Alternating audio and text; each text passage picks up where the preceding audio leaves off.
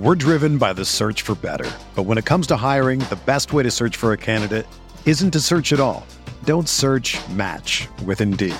Indeed is your matching and hiring platform with over 350 million global monthly visitors, according to Indeed data, and a matching engine that helps you find quality candidates fast. Ditch the busy work. Use Indeed for scheduling, screening, and messaging so you can connect with candidates faster. Leveraging over 140 million qualifications and preferences every day, Indeed's matching engine is constantly learning from your preferences, so the more you use Indeed, the better it gets. Join more than 3.5 million businesses worldwide that use Indeed to hire great talent fast. And listeners of this show will get a $75 sponsored job credit to get your jobs more visibility at Indeed.com slash BlueWire. Just go to Indeed.com slash BlueWire right now and support our show by saying that you heard about Indeed on this podcast. That's Indeed.com slash BlueWire.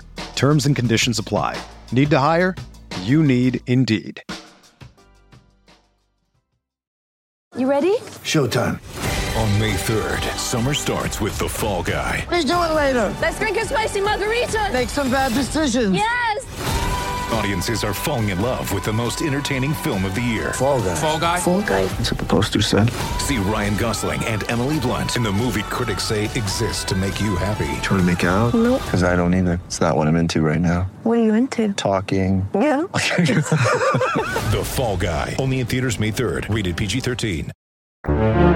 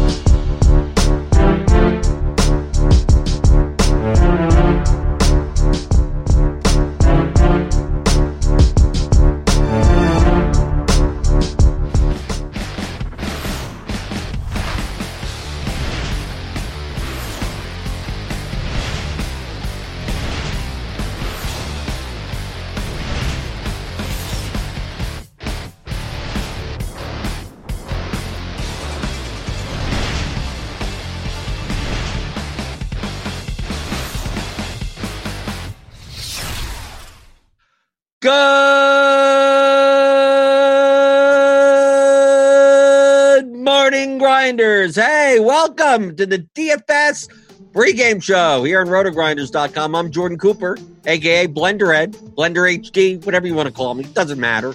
Uh, as as long as I'm on top of you in, in the contest, it, it doesn't really matter. You could be right below me. It's perfectly fine. And whatever lineups I have, you're below me. You you take whatever prize is there. Right? We got the YouTube chat going. Right? Daily Fantasy Sweat is here. Right? A bunch of other people. Uh, as, as we always do on the DFS pregame show, uh, it's free content here on YouTube.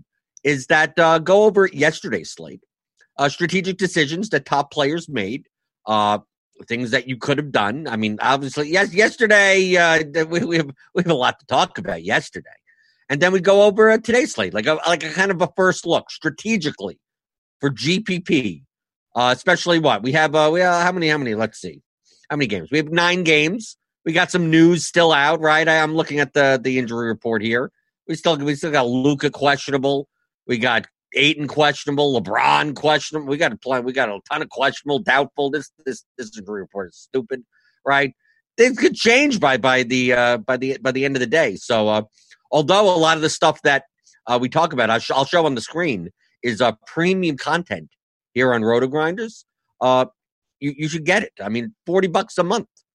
Yeah, and and now we're getting into the to the the part of the season where like it's going to be NBA, then it's going to be MLB is coming up in 16 days. You got the Players Championship, you got the golf, you got golf all the time, but now there's a millie in golf, and for one price you get everything. So you, why not? Right? You get everything. Lineup HQ, you get one of the best optimizers in the business. Lineup Builder, you get all the tools, all the content, all the everything. Um, I mean, this is free. So I mean, uh, if you if you want to just hear me, I, I guess you could just do do with just me. But I but I use premium. I've used premium since uh since before I was even at Roto, Grinders. So I eat my own dog food. So get it. And if you and uh if you're playing on FanDuel, I know I, t- I talk a lot about DraftKings. Uh, the the FanDuel single entry series by Roto Grinders is uh is kind of kind of winding down over there. So uh, uh good payout structures, got a low rake.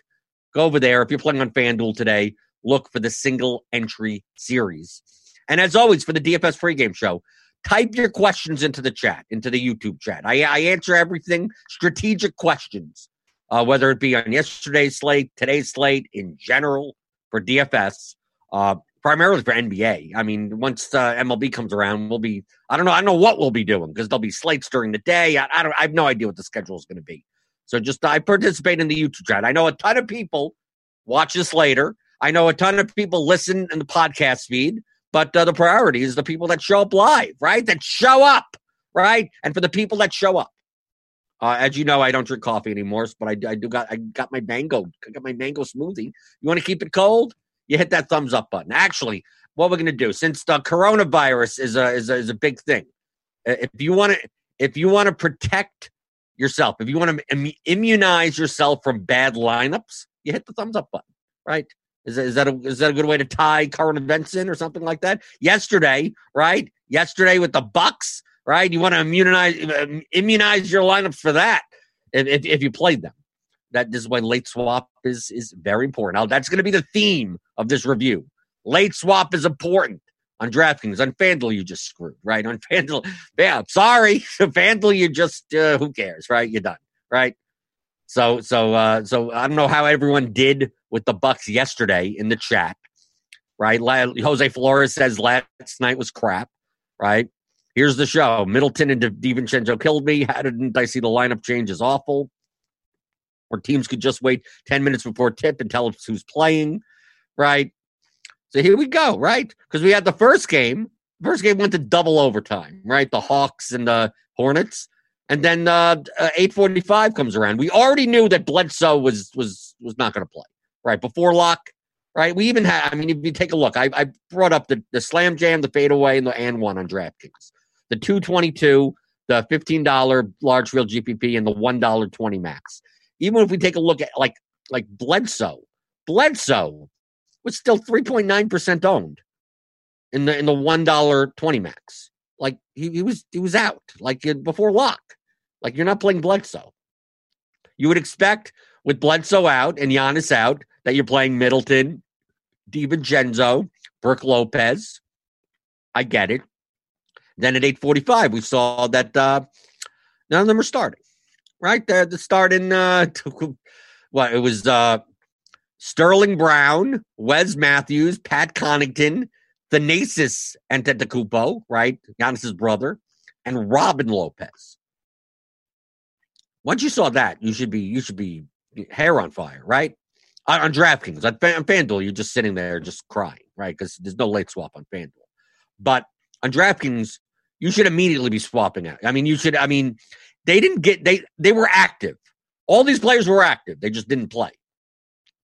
When in doubt, if you if you've seen guys that are like the twelfth guy on the bench starting, like all the guys that that you even they they weren't going to play. I was I I was not expecting Middleton to play, DiVincenzo to play, or Robin Lopez to play. So if you, I know some people, I know we see even even amongst some of the top players, some of the top players still kept some shares, uh, a decent amount, kept some shares of Donte DiVincenzo because he's like a min the he's he's playing because because Giannis is out and like he's not necessarily a full time starter. So maybe he's going to just play off the bench. But when you're starting Sterling Brown and Pat Connaughton, I just I, I can't see why wouldn't they just play Donte DiVincenzo in the starting unit. So. So I, I, I don't know why you would do that. Middleton, if he's not starting, he's, he's not playing. They're not playing these guys off the bench. Brook Lopez, if he's not starting, he's not playing, right? Robin Lopez, they activated DJ Wilson. Like, I don't know why anyone kept any of these guys unless it was by accident, unless you just didn't late swap. But I would have immediately that the, the red flags, the, the alert bells, the whatever would have went off, and I would have I would have been late swapping all of my shares, and then trying to get Connaughton and Sterling Brown and Giannis's brother I don't. Kyle Korver was their lead, ended up being their leading scorer. I don't know how much Kyle Korver I would have had, but I would have had some Robin Lopez. I would have had some of those guys if you switch off, and we could see the difference between the stakes of like I say this every damn show. You're playing lower stakes, take it. The late swap advantage is so dr- dramatic on DraftKings. I mean, take a take a look at Middleton. But even in the 222, he was 30% owned. So even the even the players that he got zero, he didn't play. But look, the difference between the 222, 29%. The $15 fadeaway was 47%, and the and one $1 20 max was 55.7%. Right?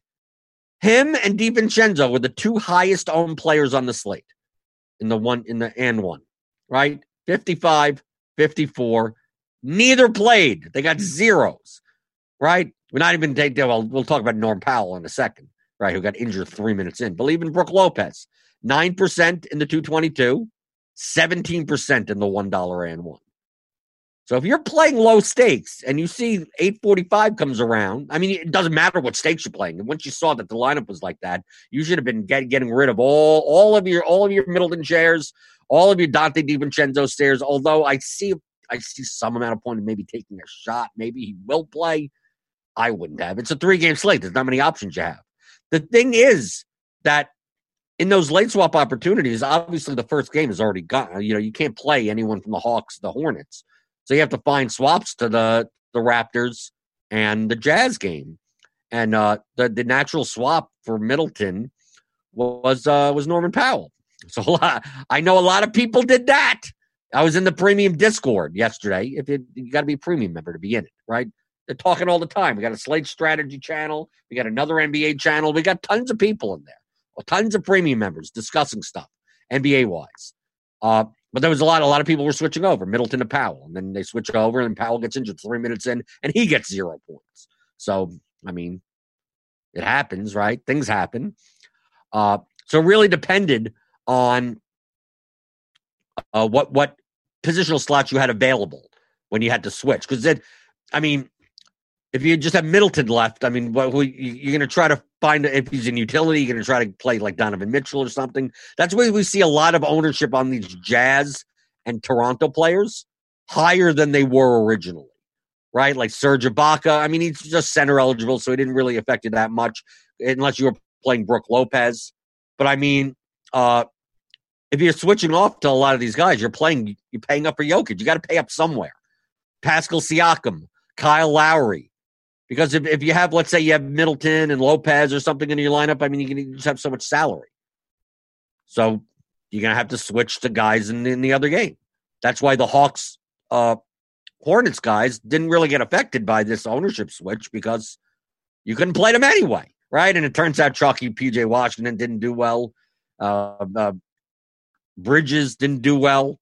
I mean, it's a three game slate. So, I mean, a lot of people are going to be chalky. I mean, everyone's going to be 30, 40% owned.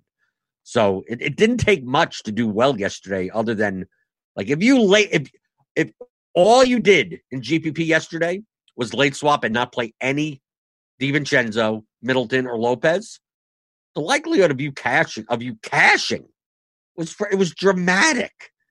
I mean, look at the combined ownership of these guys. I mean, there was there was there was over in the and one 20 max. It was what between and if let's say you didn't play Powell either. So you have 32, 55, 54. That's 110, 142 plus plus uh we got Lopez. Right, Lopez is around here. Plus another 17. Yeah, I mean, you got like 150 plus percent in in dead ownership and just dead nothing. Right? If you if if you faded, if you if you late swapped and didn't play Middleton, Lopez, and Donte DiVincenzo, and you didn't have Norman Powell in the lineup, and you didn't cash even then, I don't know who the hell you were playing. Who could you possibly been playing? That you didn't even cash, right? Seemed like the easiest thing. Of course, you had to avoid all those guys. But that's what you need to do. I, I stress it so often on DraftKings. Don't you get late swap, late swap, late swap? The lower the stakes you go, the more you should be paying more attention, right? Be looking to late swap even more. Oh, this guy's in the starting lineup. I'm not talking about injuries. I'm talking about late starting lineup changes. I'm talking about late rotational changes. This guy went from, you know, probable to questionable. Maybe he doesn't play. So you take a shot on the guy that benefits. It's more beneficial at the lower stakes because we see. Look, t- yesterday was a prime example. I mean, prime. 15 minutes before lock, finding out that like no one's starting for the Bucks. To see the difference between the Middleton ownership up and down the, the, levels is dramatic. Is dramatic. And there were still still tons of top players that got stuck with Middleton got stuck with DiVincenzo or intentionally played him. So there's even people at the high stakes that just like, oh, they went out or something. They didn't check. I have no idea. And they didn't even get to it. I know. I'm just gonna I'm just gonna harp on these these I'm gonna harp on these concepts over and over again. When we get to baseball, obviously late swap is gonna be less important, but basketball, I mean, come on. Okay, let's go back to the YouTube chat. Of as always, post your questions in the YouTube chat. Okay. Matt Hobson asks, I've been practicing MMEs. Can you talk about roughly how many players you have in your pool for small slates compared to large ones? Uh, it depends on your risk tolerance. There is no correct answer to that question. You could decide to say, I want to play these seven guys in every lineup and then rotate one in. If that's the strategy, that's a high variance strategy because obviously all set you have seven players at 100% exposure. Let's say you're playing a core of four players at 100% and then rotating the other four. You can do that. But you could also play, you could play 30 players and have no player be over 50 or 60% exposed and have a much more diverse player pool. You could do either. There are certain slates that maybe you decide that that someone someone is such a good play that you're just going to take 100% of them. Well, that means you have you don't have to have as much of a player pool because Let's say you're taking a power forward and he's just going to be in all your slots. Well, you don't need any more power forwards anymore, right? Because he's taking all the slots. Let's say you, you're doing that at small forward also. So it condenses what you'd be using as a player pool. But that you have to decide that strategy. There's no correct answer. We look at top players every every time on this show, and certain sharper players play very. You see that it could be a nine game slate, and they're playing like 21 players and you see that like six of them are 70 plus percent exposed. And then you look at another top player and they're playing 46 different players. And their top one is only, you know, 58% exposed. One isn't wrong and one isn't right. The whole the whole point, like I always preach on the show, is you're building lineups, not choosing players. Building lineups of eight people in it. If these eight people over here, if this is a good lineup, and these eight people over here, the completely different, is also a good lineup, what does it matter? Right? They're, they're independent of one another. You just want to build good lineups. So if you build 20 good lineups, they could they you could have good lineups with all the same construction with a core of six players. You can do that. Just understand that if you miss on one of them, you, all your lineups are dead. Right? If you, if you if you play PJ Washington for six points in all your lineups yesterday, you didn't do well. You could have done that. There was no reason that, oh, you want to go all in on PJ Washington? Go. Okay, that's what you want to do. You people, if you want to go all in on, on Pat Connaughton with the late swap and just say, screw it, give me all the Pat Connaughton, you only got 9.75 points. You didn't, you didn't win. You didn't do well. But if that, that's your strategy, you can. Or you could decide to go, well, I'm going to go some Connaughton, some Sterling Brown. I'm going to go some, both of them in the same lineup. I'm going to go uh, Miles Bridges, Mike Conley, and Trae Young. But in other lineups, I go Mitchell and Devontae. You, you could do that. You could play some lineups with Rozier and Graham together. You can play some lineups without them together. There's no there's no correct answer to that question. It depends on your risk tolerance and how much diversification do you want in your lineups. But the individual lineups that you're playing are independent of one another. So you could decide you could play 10 lineups and have them told 10 different types of lineups. This with this construction, this with this player, this with something else. And you can't go, well, I only have this guy in one out of 10. Is it worth playing one? Is the lineup good? Then that's all that matters. Your, your player exposures and the amount of players that you have in your pool is all is all dependent on your diversification and risk tolerance. There's no correct answer of what makes you more money from an expected value standpoint. They're all independent of one another. Consider it just like a stock portfolio. You could decide and go, oh, I think these three stocks are great investments and put all of your money into those three stocks. Or you could say, well, I'm going to take a more diversified stance and put it into 30 different stocks. One is it's not one is not better than the other. One is safe, probably safer than the other. You're less you're less likely to lose all of your money diversifying, but it's also less likely that you make a, like an absolute ton by like if you play 10 lineups and you're like you're playing seven pl- same players and then one each like if you hit on all seven players it's quite possible your lineups come in first fifth eighth 13th like you get like a bunch of top spots and you take down a ton of money but it's also just as likely to be you'll be on the bottom. You're in 15,000 as well as 15,071, right? And then you get nothing because half your guys just snowflaked. But if you have a diverse player pool, you'll have some lineups towards the top. You may have some lineups very at the very bottom. You're hoping to hit on that one lineup that comes in first place in a diversified player pool. It's less likely that all of your lineups bomb when you're diversified. If you play 150 lineups, like it's quite possible that you cash 40 of them, right? At, at minimum, maybe. You'd lose money, right? You're, you're putting in, you know, $2,000 and you're getting 1375 back. You lost money. But it's it's less likely with the more diverse player pool that you're putting in 2000 and getting zero or getting 100 or something like that. So that that's really what you have to think about when it comes to how many players should be in your player pool.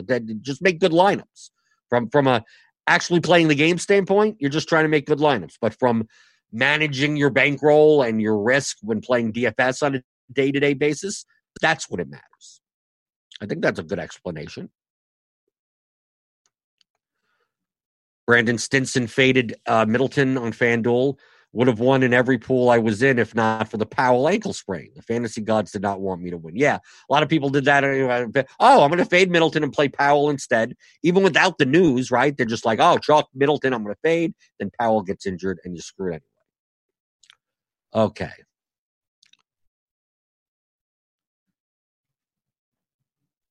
Right. People, people are people are saying up over here. No one, no one said that. uh I think someone is saying that they would have gotten some run off the bed. No, we didn't know. There was no news. They were active. We knew that Bledsoe was out and Hill and George Hill was out. People theorize that even though they're playing like the back of the bench as starters, that they would come in anyway. When I when I when I see when I see Robin Lopez starting, you know, like the, all these guys aren't playing anymore. Like they're just not. I I I go from the standpoint of there's no reason for them for these guys not to be in the first unit. They're not. Why would they be coming off the bench and have Thanasis and Antetokounmpo starting? It makes no sense. So even though there was no news, I would have treated it like they're not playing. Okay. The uh, Seth A says that the fact that a fair amount of people didn't swap and still cashed definitely proves your point that if you switch to anybody, you had to have done well, right? There are plenty of people. I saw in the in the premium Discord that we have for premium members, forty bucks a month, and it's every sport. So if you if you join premium, you, you get the you get premium for everything for MLB and NBA and PGA and whatever whatever it is. But they were talking. People people were showing lineups that had two zeros. I think there was one lineup. Someone showed a lineup in GPP. He like Mincash had three zeros in it, right? Had middle had, had I think had Middleton, DiVincenzo, and Lopez, and he still cashed. Still cashed with that. I mean, because he probably had Young, he had a bunch, but a bunch of the the Hawks, Ibaka, you know, he had, he had some of the overperforming players. Okay, let's see. I'm just going through the chat. Remember, you can always post your questions in the YouTube chat. K Town's Finest 26 says, uh, How often does chalk play actually pan out? It seems as chalk is not in, involved as GPP wins. Uh, in NBA, chalk works more than any other sport because it's it's it's iterative scoring, right? It's ir- you know no big events, but just understand you need leverage. You can play chalk players alongside lower owned plays. It doesn't mean you have to fade all the chalk. You can eat plenty of the chalk and win a large field GPP in NBA because it's much more predictive of the sport. Sometimes there may be four chalk plays and two of them bomb, but you don't know which two it's going to be. So most of the time, you're playing. You're, the chalk is chalk for a reason. They're undervalued. News changed. The price is inefficient. Good matchup. Whatever. Whatever it is, you probably should be playing, but you can't just play all the chalk. So you have to find leverage somewhere. So you're not going to win because of the chalk. You're going to win because of your leverage plays. But you still, if you if you're gonna play, if you're not gonna, if you're gonna fade a guy that's 45 percent owned that puts up eight x, like you're probably not gonna win a GPP, right? The chalk guy goes off and you don't have him, prob- probably ain't gonna win either. But you're not solely going to win by playing chalk. Okay, going through the chat. Everyone's still complaining about the Bucks. I'll show how some some of the top top players, right? Take a look at some of the top players here. Uh, I put too many up here. Okay, got to scroll a little. Uh, Unicow did well last night. Uh, he didn't come in first, but he came, placed a bunch of lineups in the top ten. But we see like Donte DiVincenzo, like some, some like Lovin had, had 60%. Dark Manilow, 54%. JBC, 9%. So some people still played. Middleton, not as much so. Mr. Goodseats at 6.67. Most, most of the sharp players uh, got off of Middleton completely. A lot, a lot, a lot stayed on on DiVincenzo. I saw a bunch, a bunch of people that had like ninety percent DiVincenzo with a zero. Then we take a look. Uh, we have any Brook Lopez? See, we even see Brook Lopez. Nothing, right? If Robin Lopez is starting, like Brook Lopez ain't playing, right? So we see all look, look, all all top players.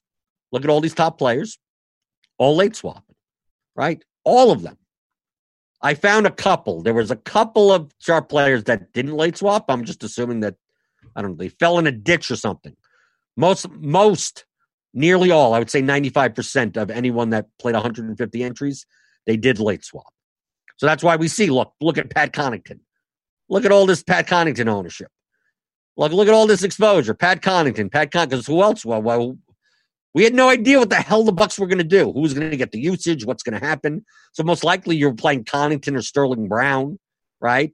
So we see Connaughton here. A lot of people playing Connaughton because he was also eligible at two positions, two two in guard forward positions, like shooting guard, small forward, which means he was also eligible at the utility forward and utility guard. A lot, a lot more spots for him to go in, and same for Sterling Brown. So we see Sterling Brown right down here, right? Tons, tons of ownership, right? He was 14% owned. Look at all this exposure, right?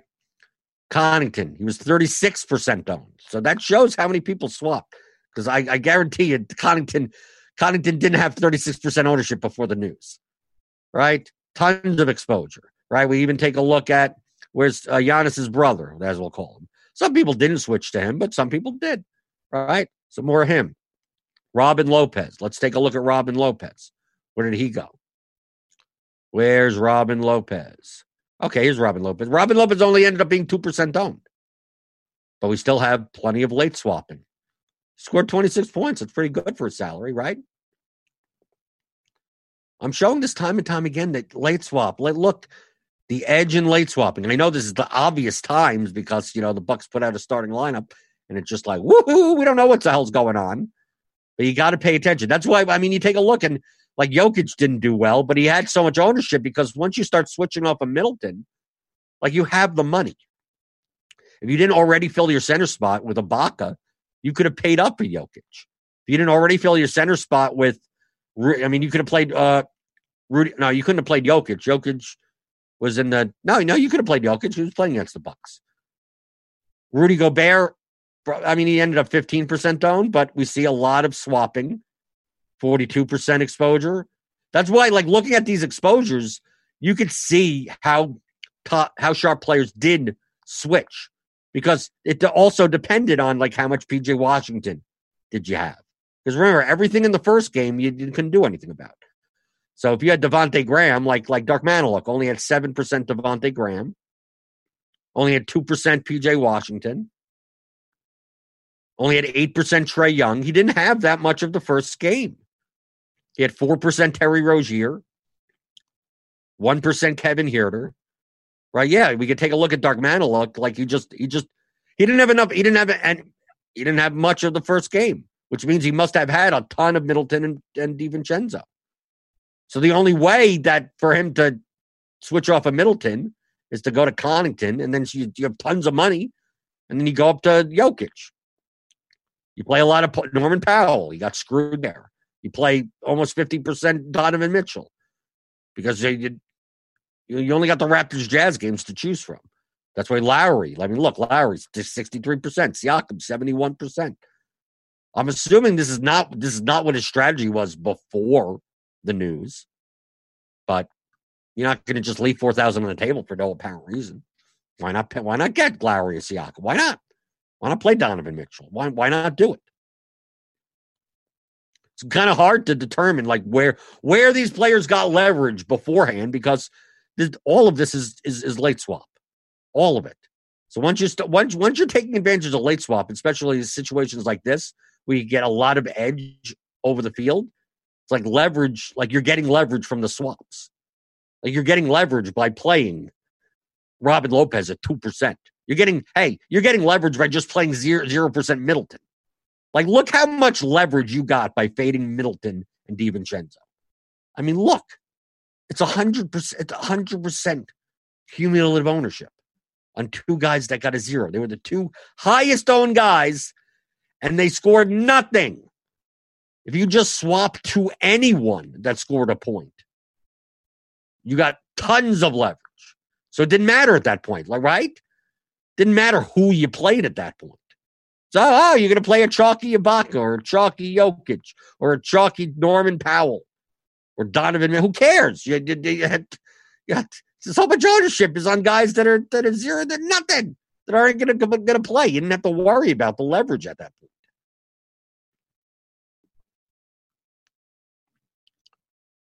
Maxwell Glover, how did they know to get off of Middleton? Because we, we got the starting lineup at 845 Eastern. We, we got the, we got that. We got the starting lineup. We Middleton was active, DiVincenzo was active, Brook Lopez was active. But when they announced the starters, and it's Sterling Brown and Robin Lopez and Thanasis Antetokounmpo, I mean, what else could you say other than they're not going to play?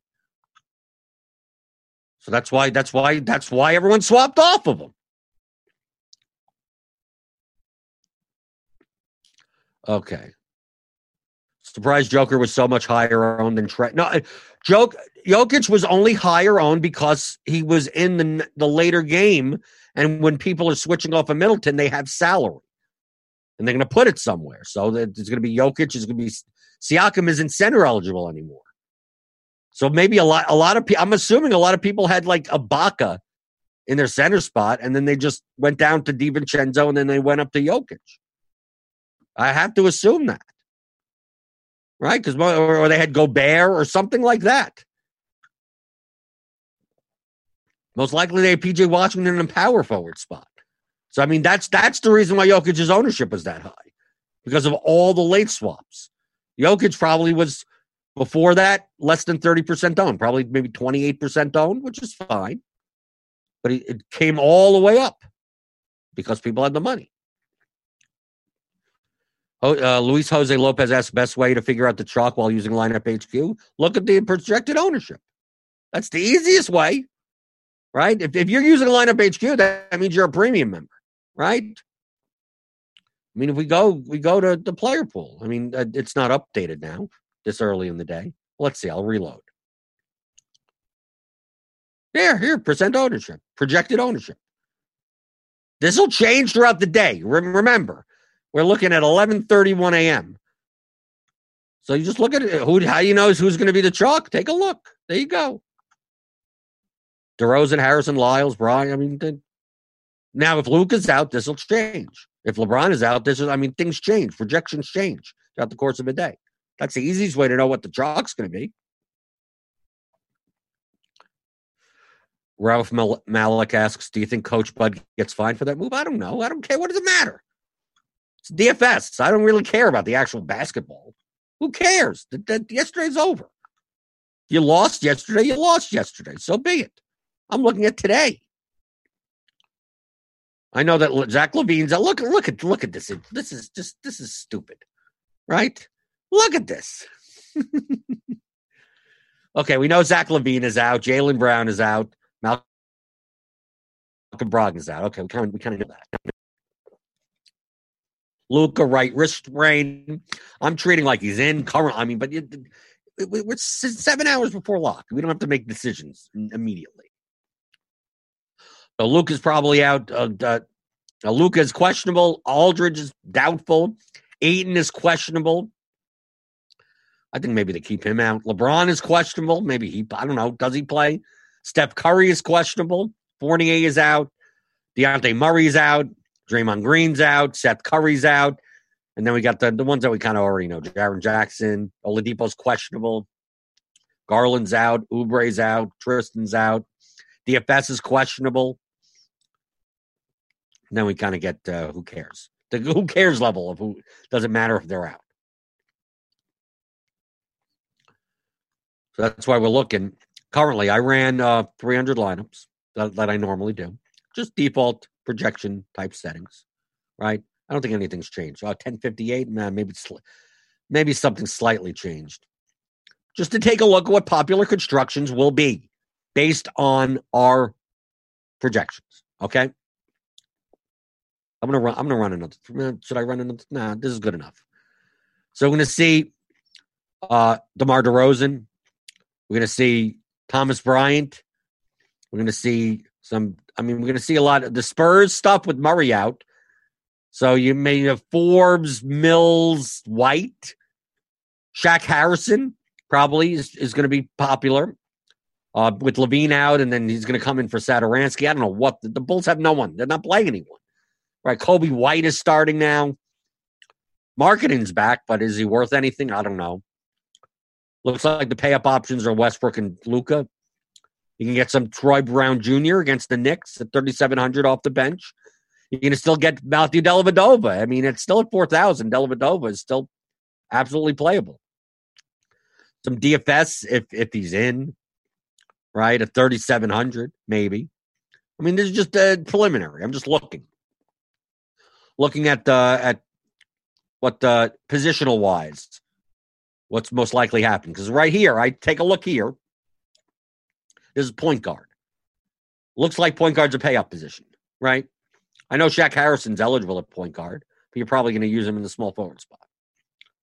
So to me, when I see Luka and, and, Westbrook so high in the point guard, I'm like, okay, it's a pay, the likely construction will be currently, currently. I mean, remember, we the news happens 1:30, things change, 5:30, things change. We have no idea, but currently, I'm looking at pay, point guard as a pay up position. Shooting guard looks like more of a pay down position. Playing a Troy Brown Jr., Dellavedova, Patty Mills. And then obviously you got Harden. If you wanted to pay up, you have Harden there. Shooting guard looks like a pay down position. And go to small forward. You got a lot of DeMar DeRozan, right? The DeMar DeRozan. Got Shaq Harrison, DFS, Troy Brown Jr., Covington. Okay. So going to have a lot of DeMar DeRozan ownership. Power forward. Covington. Seems like a weak position. Power forward seems pretty weak today. You got Covington, DFS, if he plays, and Trey Lyles. Kind of. Right? That's what it looks like. Not much else. I mean, unless you want to pay up for a Randle or something. I guess you can, or Sabonis. Doesn't look like a pay up position. Then it's center. Center's ugh. Yeah, center center's not not very. I mean, obviously AD would be great if LeBron's not in, but we don't even know that. Uh, but it looks like Thomas Bryant, even though is he going to play more? I mean, he only played 16 minutes against Miami, but I mean, that wasn't a competitive game, right? I don't know. I'd almost rather play Trey Lyles. So Trey Thomas Bryant's the type of player with his with possible minutes limit. I mean, it's moving up. That if he's popular, I'll fade him. And if he's not popular, I'll play him. Right? It's one of those types of players. But center does not look appealing.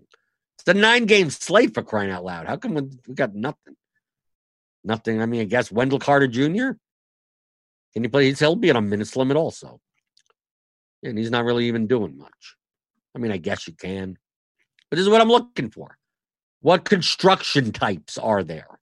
And this is something that you could do seven hours from now because all this stuff could change. Just showing how I approach, like, what types of lineups will be like. You have to figure out what types of lineups will be chalky in order to determine how to make contrarian lineups. So that's why I know that a lot of people play GPPs only. And they go, oh, I don't play cash games. I don't play double ups or head to heads. But a lot of times playing double ups and head to heads, if you're good, if you're a good cash player, you're good at identifying chalk constructions, which makes it easier for you to play contrarian and GPP. So that's why I play both. I play cash games, I play GPPs. I go, okay, this is what the more likely once you start researching and, and figuring out ca- your cash lineup by looking at optimals, and you go, okay, look at the first one here. Westbrook, Forbes, Brown Jr., Covington, Bryant, Dellavedova, DeRozan, Luka. It's like a stars and scrubs, right? Luka and Westbrook are both over 10K. And you go, okay, this is a stars and scrubs build with this kind of this kind of uh with a Luka Westbrook.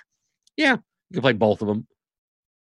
But then you go down here and you see Harden. You see here's another stars and scrubs kind of build. Here's another stars and scrubs kind of build.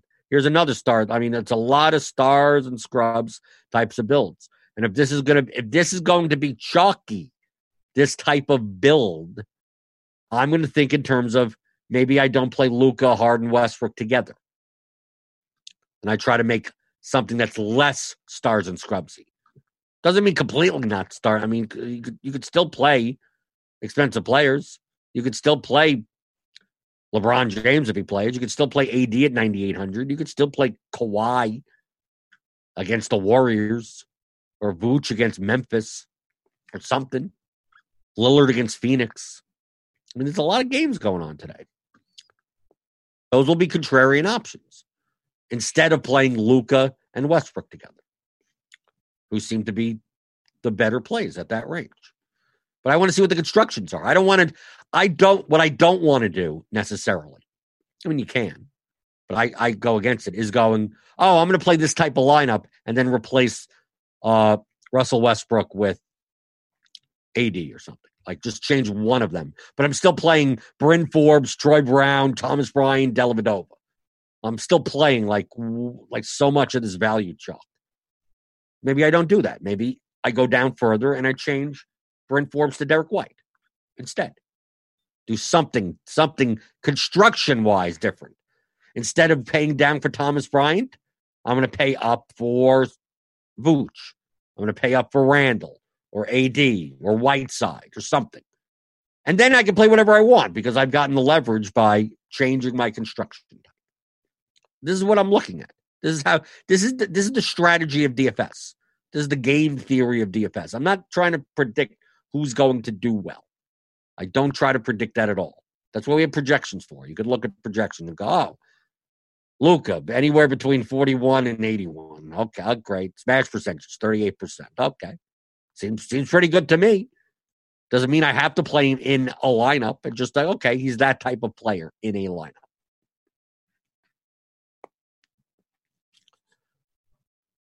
Maxwell Gover says if stars and scrubs go balanced, yes. I mean, changing your construction will naturally be contrarian. If you if you know what the chalk construction is going to be, changing to a different construction, you can still play good players. You can still play chalky players. but it'll force you to have to play players that give you leverage. If you're not gonna if you're not gonna play, you know, Chuck Dellavedova or something like that, if you're not gonna play uh DeMar DeRozan, then you can play a different construction. That's why when people ask about what's the pivot, like it's better to think in terms of what's the different construction rather than like, oh, I'm not gonna I'm gonna play seven of the chalkiest players and just one of them I'm gonna flip. It's like you're, you're not getting enough leverage. So don't think in terms of players. Think in terms of lineups. I know I say this all the time. Lineups, not players. And everyone's still everyone's still tilting in the chat over the Bucks. It's over, people. It's over. If you want, if you want Budenholzer to be fined, hit that thumbs up button. Okay, how about that? Well, that's a cheap ploy for some thumbs up on this video, right? Who cares about my mango smoothie being cold? If you want Bud, if you want Coach Bud to get fined because you lost money yesterday, go hit that thumbs up button. Who cares, right? What does it matter? It's yesterday. It happened. It's over. You're done. Focus on today. Donnie Watson asks, as everyone pays down at center, would you consider double paying up at center, like Vooch and Drummond or something? Yeah, yeah, that, you're thinking in the right direction. Yes. Would I particularly do that? Maybe not. Maybe I wouldn't pay up twice because now you're getting even more leverage. If everyone's paying down at center and now you're paying up twice at center, you're getting a you're getting more leverage. You can, that that there's no correct answer to that question. Like you can do that's one of the 300 strategies you can take on this slate. That's one of them. So you can do it. I don't think you're stupid, but you're thinking correctly. Because you don't have to do that. You could be like, well, instead of playing DeRozan, I'm going to play Derrick White. And then instead of paying up at point guard, I'm going to play two cheap point guards and pay up twice at cent. Like thinking in those terms, just thinking of how do I get different? How do I get different? If people are doing this, I'm going to do it like this. Doesn't necessarily have to be a complete, like, oh my God, I I'm going to fade like all the, the top shot. I'm going to fade. I'm going to look at. I'm going to fade all these guys. All them. Gonna, I don't want any. I'm going to just play everyone that's eight percent owned. Like you don't have to do that.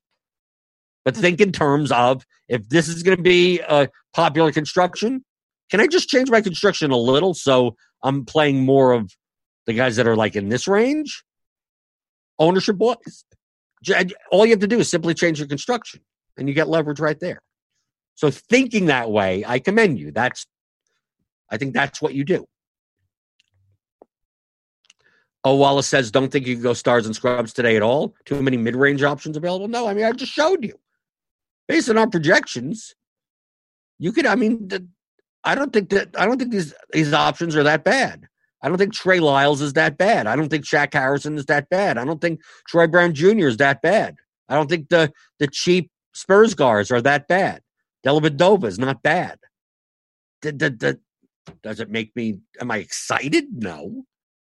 But I don't. I don't think they're. I don't think they're horrible plays. I don't think they're thin. I think they're. I mean, they're not great, but they're. I don't think. I don't think they're that thin. I think you could do Luka Westbrook type of lineups, or Harden, or something like that. I could see it. It depends on what's going to be chalky and what's not going to be chalky right? That that's all that matters to me. If, if, if I see that it's going to be chalky in GPP, I'm more likely I'm more likely to play more mid range players. But if if you're correct and it's like, oh, it's going to be more of a mid range build, then I'm more likely to play stars and scrubs builds. I mean, that's really what it comes down to. That's why I'm looking. I mean, it's 11:45 in the morning. I don't. I'm.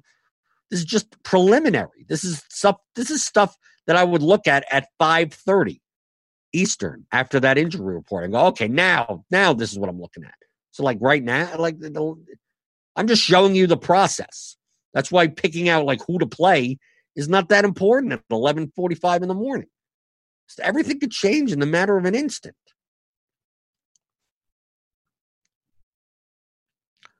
Ralph Malik says, I always err on the side of more leverage. I think it's underestimated in general. Yes, I would agree with you. I if if you're playing GPPs, and if I was if I'm teaching you how to play GPPs well, the large field ones especially, uh, I I think it's it's it's more of a mistake to play all chalk than to play like too much, like too risky. You're aiming for first place, so like that's where all the equity is. If you're playing the min cash, you're going to lose money. In the long run, you're going to feel like you're cashing more because you are. You're cashing for 1.5x, and you know, oh, I cashed like half the nights, and then you, at the end of the season, you're down eight hundred bucks, and you go, Where did that money go? It seemed like I was cashing. Yeah, because you've never you never got a top five finish because you're playing too much chalk. Private Pre asks MME builds. Do you prioritize quality plays or make your pool with the eight man build in mind, having a few studs and cheap guys per position, having trouble with the hundred team builds and not going back for cheap guys? Well, it depends. I mean, I don't. I I priority. I, I mean, of course, I prioritize quality plays, but it doesn't mean I have to put them all in the same lineup. So, like for instance, on today's slate, for instance, let's say I do. I. It's not like I'm avoiding these guys. Let's say DeRozan, Harrison, and Lyles are chalk. Let's just say it may not be. I'm just to say maybe I don't play all three in the same lineup. Doesn't mean I'm not playing them. Just means I may not play them all in the same lineup. I may not play Bryant with them. I may not play Bryant and Brown together. I may not play Harden, uh, Luka, and Westbrook together to get away from from popular lineup constructions. But it doesn't mean I'm not playing those players. Just I'm setting up groups where I'm I'm going in and I'm setting up in lineup HQ or in whatever optimizer you're using. You could do this in I think every every lineup builder. I do I use lineup HQ. But you set up a rule and you say, I don't want to play Luka and Westbrook in the same lineup. And then you're done. Then you don't have to worry about that build. You say, Oh, I don't want to play out of out of Harrison, Lyles, and Bryant, I want to play two max out of the three, but not all three. You make those types of groups so you get away from the chalk constructions.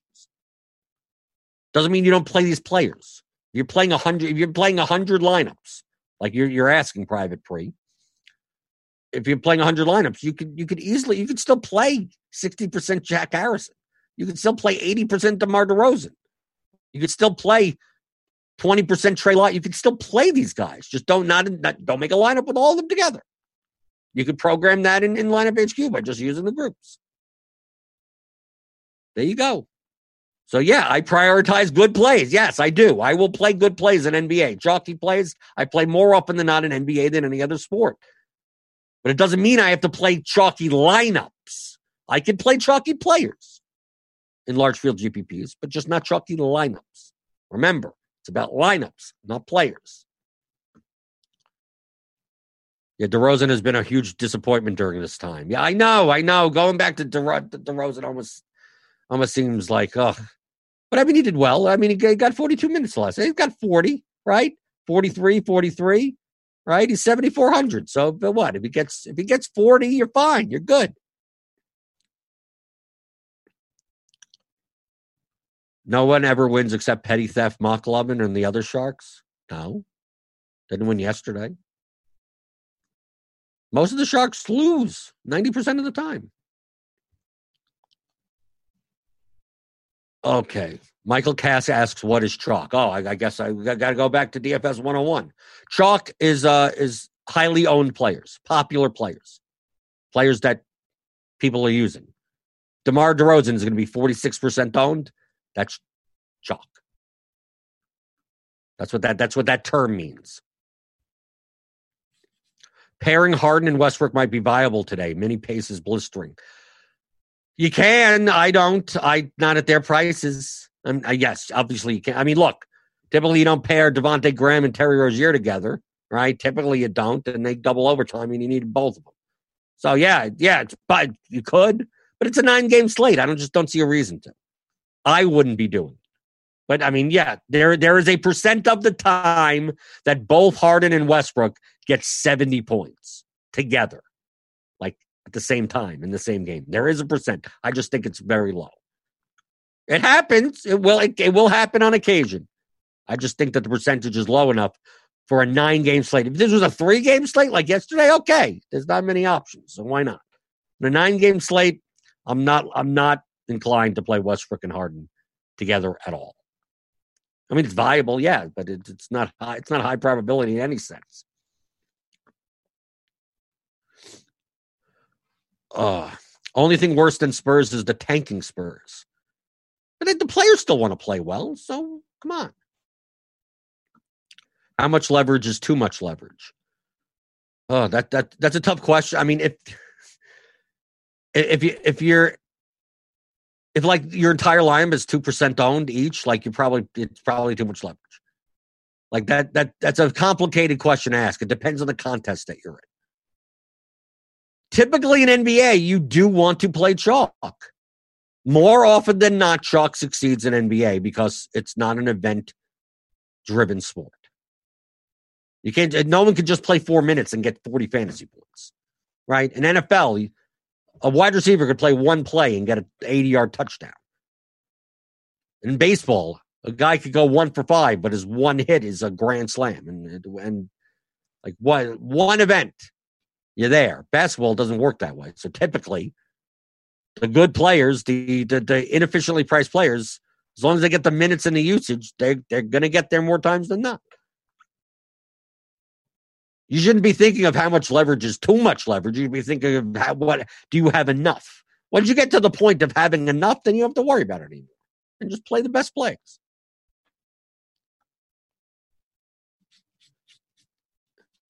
And yes, did I just say most of the Sharks lose 90% of the time? And yes, and that would be accurate.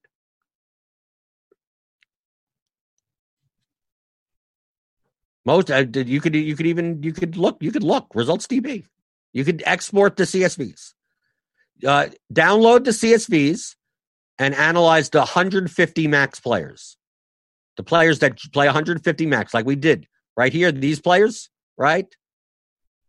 So, like if you go, if you go into entries, ownership. Let me toggle full screen. You could sort by all the pl- people that had 150 entries, like all these 150 entries, right? To play in the uh, 350k fadeaway, 100k to first, it's a $15 entry. So 150 times 15 is how much? $2,250. Okay. So Tinky Tyler right here, 2250. FJ Bourne, 2250. That's how much they spent. 2250. All these players, 2250.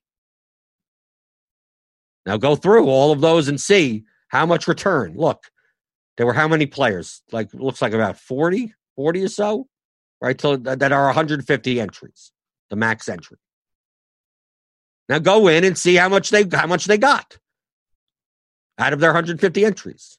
90% will have under 2250. They lose 90% of the time. That's that's fact. I mean, this is this is MME play. That's that's exactly that's exactly true. People don't understand that.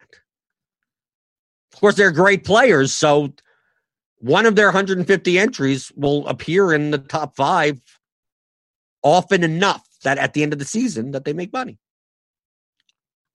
But that the ROI could only be like 14%, 8%. So it may seem like, oh, Utica, oh, he won the 100K this time and the won the he won the 100K three times this year. But he, I mean, how many 2250s went down the drain? Because there's what? Three slates out of 180 slates. So you're going to lose a lot. You're going to lose 90% of the time. Not lose all the 2250, but you'll lose 800 here, 1200 there, 400 here. Then you hit once, and okay, I got, all my money back and then some. And then you go down, and you go, oh, I got all my money back and then some. That's that's what it is. People that talk like, oh, if you play, uh, if you play 150 lineups every night, by default, your chances are increased substantially. Okay, how about if I play 150 bad lineups? Let's say I play 150. Let's say tonight I play lineups that have uh, uh, James Johnson, Sheldon Mac, Landry Shamet, uh, Wenyen Gabriel. I'll play a ton of Wenyen Gabriel. Brad Wanamaker, I'll take a shot on. I'll, I'll play 150 lineups. So, I mean, I'm guaranteed to win then, right?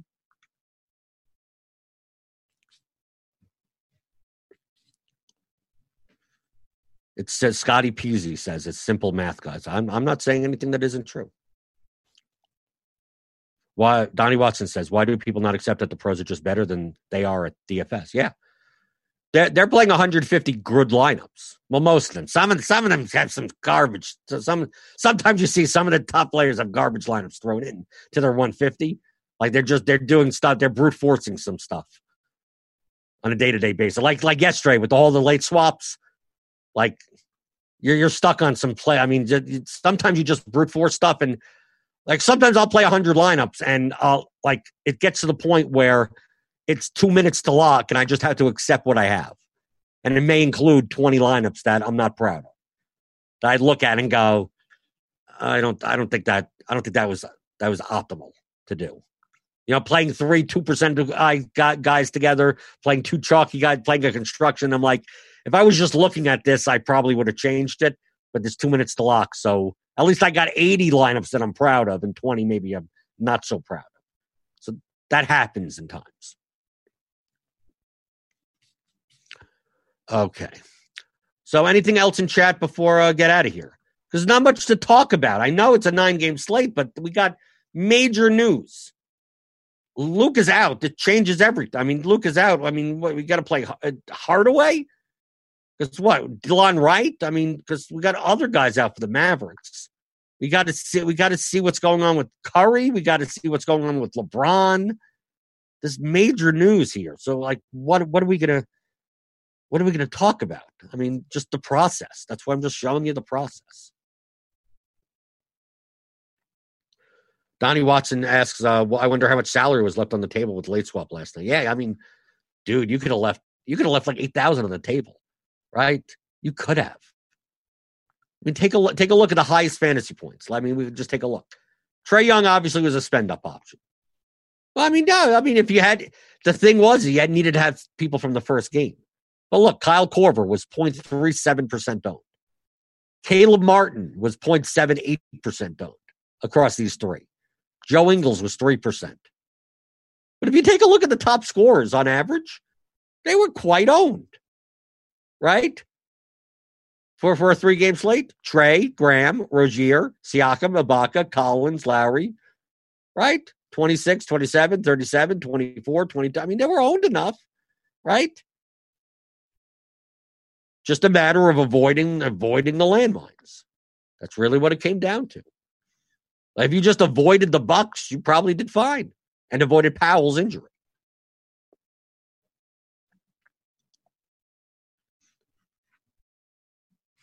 What makes them pros? Because they spend 2K on 150 lineups in Fantasy Cruncher? No. They build good lineups. People like uh like finding excuses on why they don't do well instead of realizing that other people do well because they actually know what they're doing. I'm a profitable player. I've been a profitable player for going on five years, four and a half years right now. I don't even play 150 lineups. Oh my God. And I, I still do. And I play primarily large field GPPs. And I've won a bunch of them. And I've won bunches of them. I've won with playing three or four lineups. Just build good lineups. But I mean, the sample size has to be large. We're talking about playing NFL, it's 17 weeks. NBA is like 180 slates. You're just playing three lineups a slate for 180 slates. Your natural expectation on winning one GPP is like once every 30 years. It's just a small sample size. It's just small. 180 slates is still small. So if you're playing 150 and you're building good lineups, you're just realizing your EV quicker. But you could still just play three lineups. You could play one lineup. You could play any amount of lineups you want. Martin De, De Jesus says, uh, as any new player to DFS, you're finding it better to focus on 20 entry max rather than 150 max to hone my lineup building skills. Yeah, no, that's fine. I don't think it necessarily depends on the contest that you're playing, but just the number of lineups. Understand that I started, I hand built for two years. Okay. I played NBA DFS without using a lineup builder. I, pl- I hand built three lineups, then five lineups, then 10 lineups. I hand built 20 lineups. I would play the 20 max. I would play, I would hand build all 20. Once I got good at building good lineups and strategies and everything, then I then I started to learn how to go into lineup HQ on RotoGrinders and program so I could make more of those types of lineups. So instead of I, I, it's going to be too hard, especially in NBA where things can change in 10 minutes before lock. How do I build 50 lineups by hand? It takes forever. So I'm going to learn how to do it using the lineup builder. I'm not letting the lineup builder choose anything for me. I'm just programming it so it builds me the lineups that I want to have. That's why when I build rules, like I'll, I'll, I'll my player groups, I could have 26 player groups today. Don't play this guy with this guy. Don't play that guy with this. If this guy, don't play that. And this guy, then back and forth, just because that's how I, I would hand build. And I'm just letting the lineup builder hand build those lineups for me. That's what I'm doing. So you could just hand build. That's perfectly fine. Learn how to play DFS well first and then scale it up from there. So it's not the number of lineups that you play. It's building good lineups. Build one good lineup. Build three good lineups. Be five, 10, 20, and go from there. You don't have to start with 100, right? Most people, they, oh, I'm just going to, I'm not going to put any exposures or anything like that. Just give me the, uh, give me 50 optimal lineups. Yeah, they have no leverage. You're not winning a GPP that way. You're not. People do it. Take a, uh, download the CSV. You'll find plenty of lineups that look like uh, people put it into uh, their favorite optimizer, default projections, change nothing. Right? Said, oh, okay, I want to have at least 50% of this guy, and then ran it. And I'm looking, and I'm looking at like 50 lineups that all look like double up type lineups. Like, it's like, okay, you played pretty much all the chalk for all these lineups. And you went, oh, you cashed a ton. Okay, great. You cashed a ton at 1.5x. You're not winning anything. You're not coming in first. I don't know why you do it. Are we getting MLB pregame also in a few weeks? I hope so. They don't tell me anything. They don't tell me anything. I have no idea. I just look in the schedule. Oh, okay, I'm on. That's that's all I know about. But I, I do. But okay, according to Devin, we're we're continuing the show into MLB, so we get to talk about vomit stacks with me because you know me. If there if there's a, if you get a one to five, uh, one to five stack, five man one to five, and it's twenty k or less, I'm playing it. I'm telling you, I play it. G pitcher, five k pitcher. That's that's uh, not horrible. I'll I'll play him. I'll play him also.